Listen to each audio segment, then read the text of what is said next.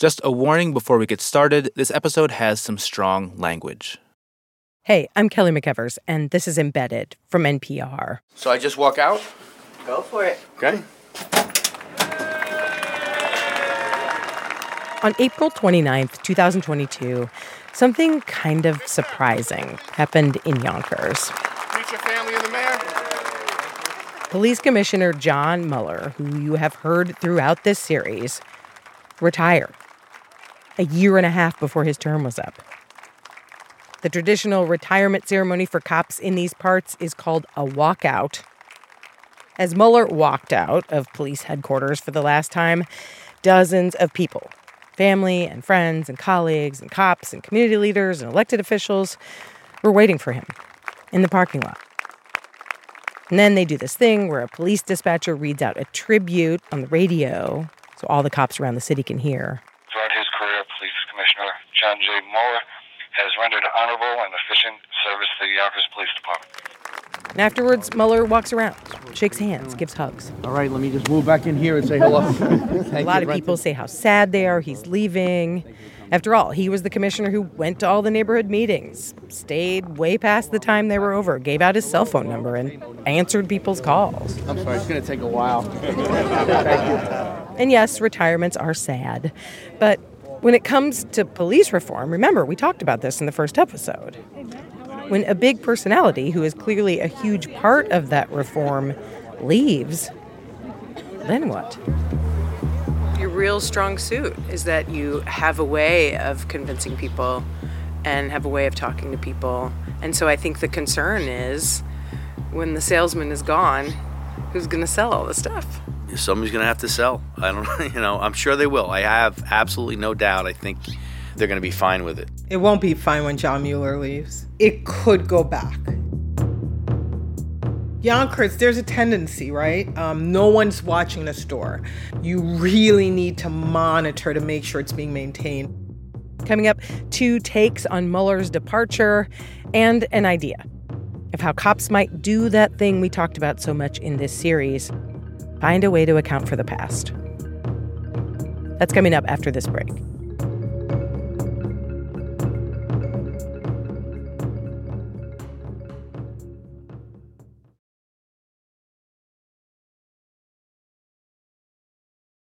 Okay, we're back.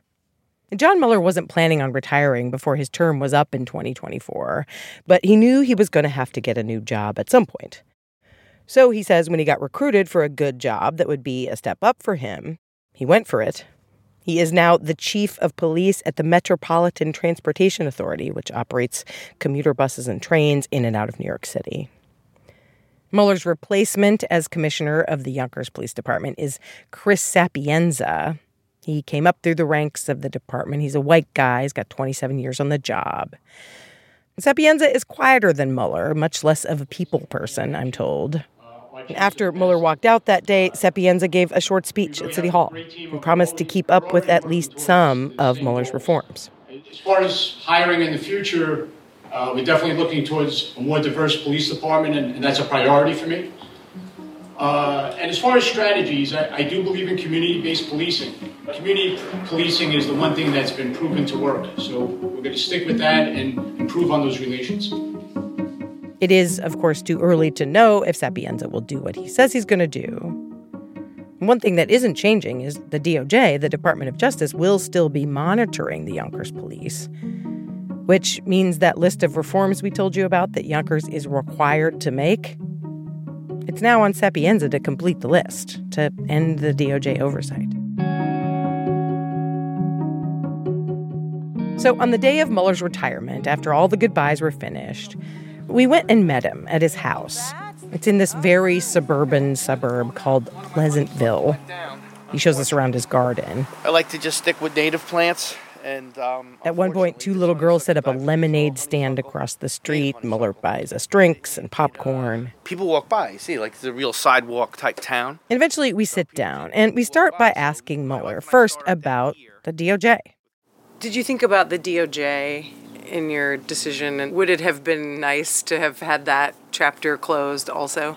I would have loved to. Yeah. No, that definitely. You know, I was hoping to get it done before I left. That was one of my main goals, and I think we're almost there. Right. So yeah, I, if if I could do it all over again, I would have loved to to have seen that through. But at the end of the day, we have all these things in place, and we have these accountability measures. Everyone knows what the rules are. They're following the rules by and large. So I mean, that alone is a real achievement, I think, for everybody. And I think we are better because of them. And I say that all the time. We know.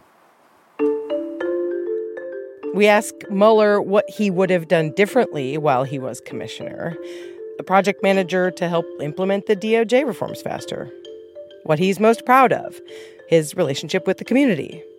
And then we ask about all those reforms we heard him talk about and watched him put in place. What's going to happen with them? The training center to train cops in de escalation, So that those wheels are in motion. But like the 911 diversion are program we talked about in the last episode. The county um, set it up, and we've embraced it wholeheartedly. the procedural justice training to train cops to be more respectful and transparent. That continues. You know, we have you know a contract. You know, with the company to teach. The Mom Summit, that program to identify kids who are starting to commit crimes and help them. Wow, I hope that continues. I think it will. One of the things that, if you talk to, you know, policing experts and people who study this stuff and who know more about it than I do, is that one of the things that really can hamper police reform is the fact that commissioners do move on. Sometimes they get pushed out, right? Sometimes they're going on to bigger and better things, right? And it's this feeling of two steps forward, one step back, you know? Mm-hmm. How do you sit with that? Like how surely you thought about that. I have, but I would. I think that would happen in NPR. I think it would happen with elected oh, officials. I think it would happen as this, you know, a CEO of Motorola or Amazon. You know, like there, you always run the risk of, of you know change for the worse when there's there's an adjustment. I think we're at a point. Maybe I'm I'm wrong, but I think we're at the point where it's embedded. Like I think everybody realizes that this has real value. When Mueller says everybody, he means cops and supervisors up and down the system. To do this kind of reform, he says it takes a lot of people. And he believes they will keep doing that work. One of the main things I wanted to ask Mueller about is this thing we spent a lot of time on in this series. How do you address allegations of wrongdoing in the past? The grievances many people in Yonkers still have that the police did wrong but were not held accountable. And so we asked Mueller if he's ever thought about something like a truth and reconciliation process for people and police to get together and talk. This is something that's actually been done in a handful of cities LA, Las Vegas, Stockton, California, Rockford, Illinois. The idea is people who have been harmed are able to come forward and be heard by police and other officials. And then the two groups work together on a way to repair the relationship. Mueller, at first, is defensive about the idea of something like this happening in Yonkers, but you can see his wheels turning. I, you know, I mean, listen, let's think about like the practicality of that because so many of the officers now, you know, just say pre DOJ. So pre DOJ was 2007.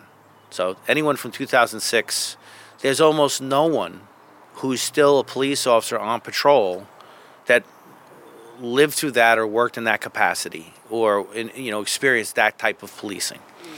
So you're yelling at people that don't know anything about this. It's not just yelling at cops, I tell him. It'd be like those public forums that Yonkers had after George Floyd. We talked about them in the first episode. People came forward, talked about their experiences with the police, in part because the governor of New York mandated it. But this time, the cops would be in the room too. And I tell him it doesn't matter if the cops who did the harm aren't on the force anymore. People who organize these sessions say it's more important for those who were harmed to be heard and for all police to hear them. At first, Mueller's like, oh, we already do this. But then he's like, hmm, maybe we don't. You know, I think the best way that you can do this, number one, is you know, I think the the relation we have with our community also helps us because we're in every single meeting everywhere. We have community council meetings. Anybody can come to and say any anything the things they said.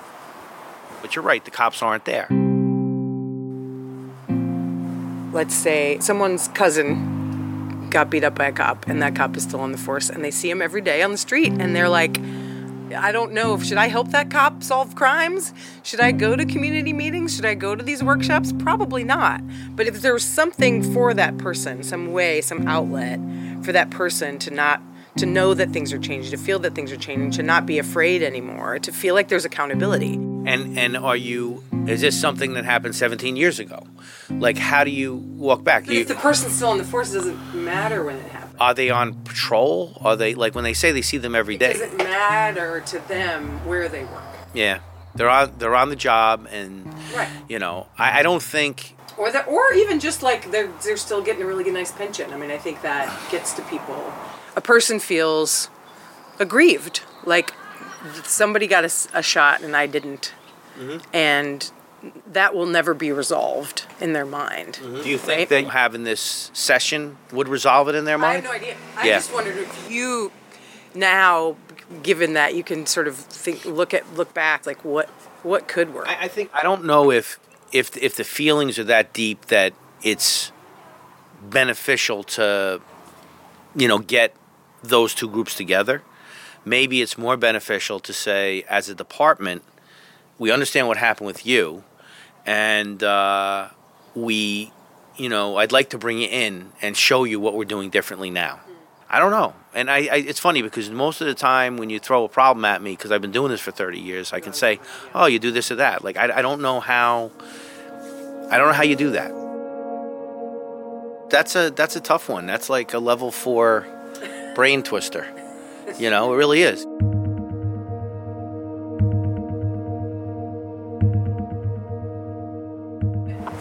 If you had to end this documentary, how would you end it? End it in terms of like how to close it out. So, How would you end how do you end it? Uh, we've been together for a year, right? About that, and it's been a rather tumultuous time for everybody. But I'm going to tell you this: I'm going to make a prediction that we are entering into a golden age of policing in America.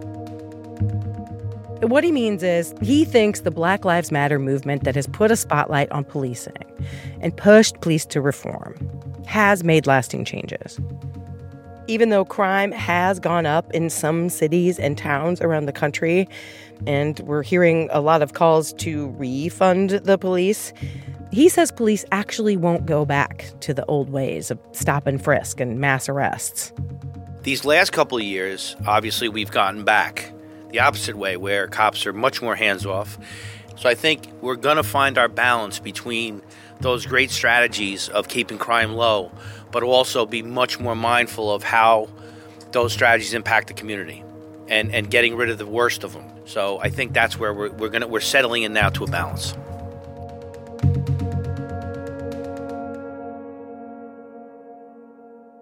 A few days later, I went to see Karen Edmondson. Remember, she's the former head of the NAACP in Yonkers, whose work collecting people's complaints about the police resulted in the DOJ coming to investigate in 2007. And remember, at first, she didn't trust Mueller because he came up through the ranks of the Yonkers police, and she figured he must have been part of that past of misconduct. But then she watched his reform and she came around. Mueller really made an effort to try to work with the community.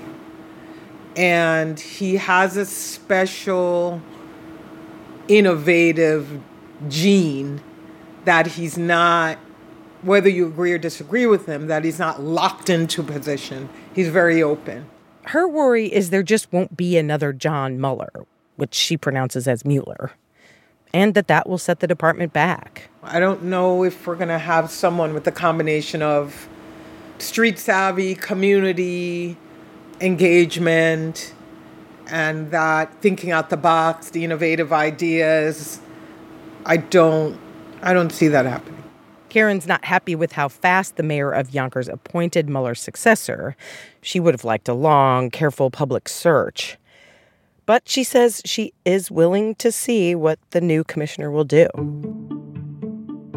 I tell Karen about our reporting in this series and how we found people who were still scared to come forward and make complaints against the police. And I ask her about a truth and reconciliation process for Yonkers. And even though she's out of the game now, Karen's no longer the head of the NAACP, she has a job in publishing.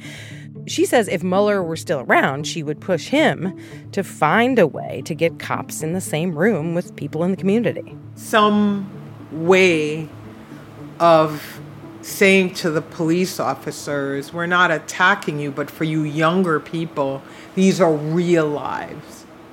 Right? Because now we have a new generation of cops, and you just want, these are real lives you've affected. Yeah. And that in order to make your job easier, we need you to say, we weren't the ones, we hear you, we're going to make sure that moving forward, we don't make these same mistakes. That's all. It's like me saying to you, I want reparations. And you're going to say, oh my God, my family wasn't even here. Like, but I'm sorry. And for my generation and my kids and my friends, we'll make sure this doesn't happen again. Mueller, of course, is gone, and Karen can't push him to do this.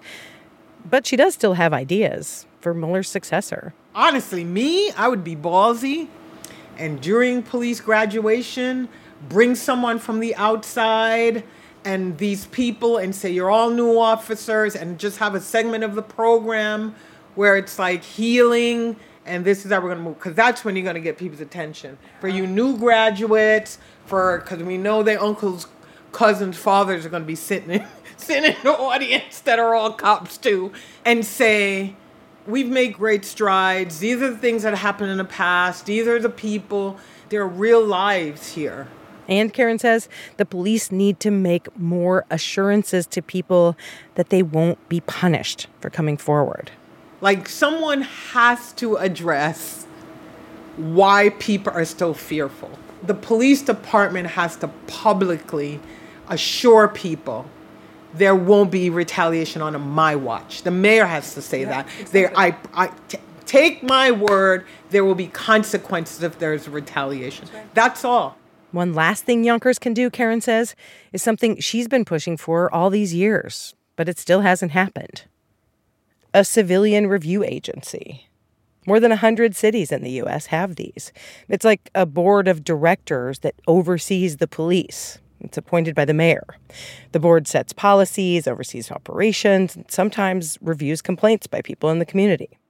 That way, Karen says, the city of Yonkers and the police department could build on all of the reforms they have already made, communicate those reforms to people, and go from there. It's a two pronged approach. It's this is where we are today, this is the progress we've made, and we're here to make sure that we don't regress. That's what it should be, right? It should be part, listen, it's not all bad, but we're here to make sure that we don't go back, which is really my thing. We don't want to go back.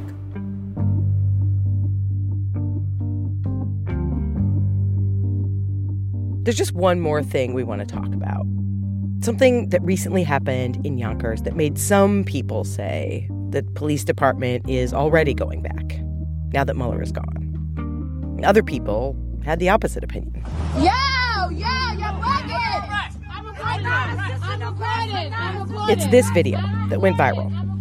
It shows a black woman who has been tackled to the ground and is being handcuffed by two white police officers.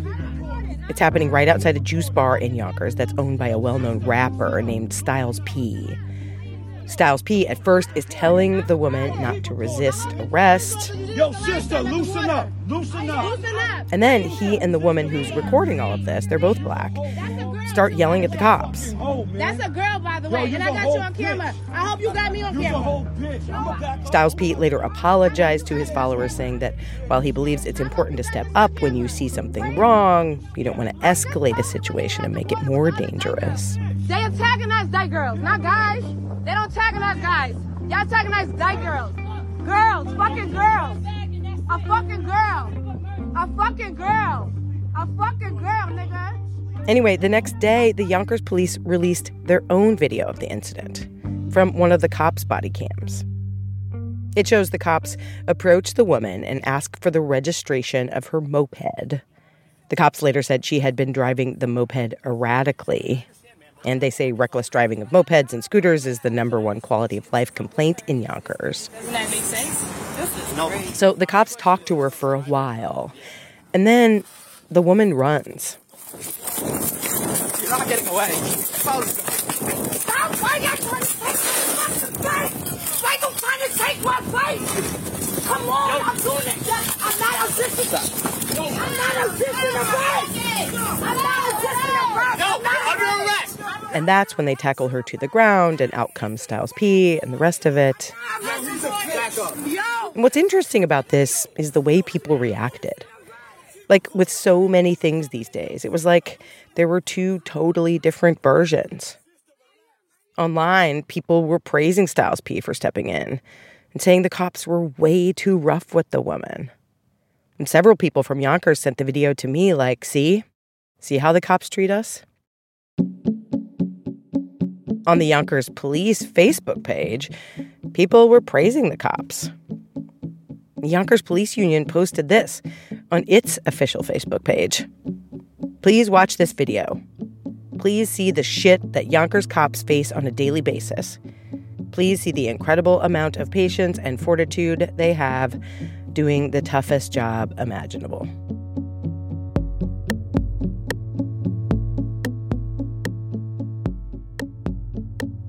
This episode was reported by Dan Girma and me and edited by Jenny Schmidt with help from Bruce Auster. It was mixed by Dan and by Lee Hale. It was mastered by Gilly Moon. Our supervising producer is Liana Simstrom. Our researcher is Tracy Brandstrom. Our fact checker is William Brennan. Our lawyer is Micah Ratner. Our boss is Anya Grundmann. Big thanks to Nicole Beemsterboer and Neal Carruth. Our theme song is by Colin Wamsgans. Thanks also to Jonathan Alvarez, Stuart Barksdale Sr., Ruth Baldwin, Carter, Gary Certain, Maddie Cheatham Walker, Debbie Cohen, Ken Davis, Primitiva Diaz, Tasha Diaz, Frank DiDomizio, Sabian Evans, Ray Fitzpatrick, Sade Gilchrist, Christina Gilmartin, Mark Giuliano, Akeem Jamal, Damon Jones, Janine Kava, Donnell Kate McCall, Bo on Gum, Randy McLaughlin, Anais Morales, Walter Nichols Sr., Tom O'Connor, Michael Orth, Lucria Ortiz, Janine Perazzo, Brian Pettiford, Dean Politopoulos, Elias Sage, Geraldine Seeley, Jonathan Smith, Vinnie Tilson, Eileen Torres, Samuel Walker, Rose Weber, Chuck Wexler, Jin Wang, and Anna Young. We also want to say a big thank you to our home away from home in Yonkers, Bougie Brews. And now, just a couple of corrections for the series. In our first episode, we said that Danny Sullivan confronted Police Commissioner John Mueller at a vigil for rapper DMX, but it was at a police recruitment event. In our second episode, we said we found that since the DOJ started investigating Yonkers in 2007, the city settled 102 lawsuits, totaling nearly $6 million. There were 102 lawsuits, but 95 resulted in settlements, and seven were the result of jury verdicts verdicts, and the total payouts by the city was closer to $5.5 million. That's it for this series. And before we go, I've got just one more announcement. This feed is going to change. It will no longer be a place just for stories by me and the embedded team. It's actually going to become a place to showcase great reporting and limited run series from the whole NPR universe. So stay tuned for some cool stuff and for more stuff more often in this feed. Subscribe if you haven't already so you won't miss anything. Leave us reviews, tell your friends, follow us at NPR Embedded on Twitter, find us on Facebook. And thank you, as always, for listening. We could not do this without you.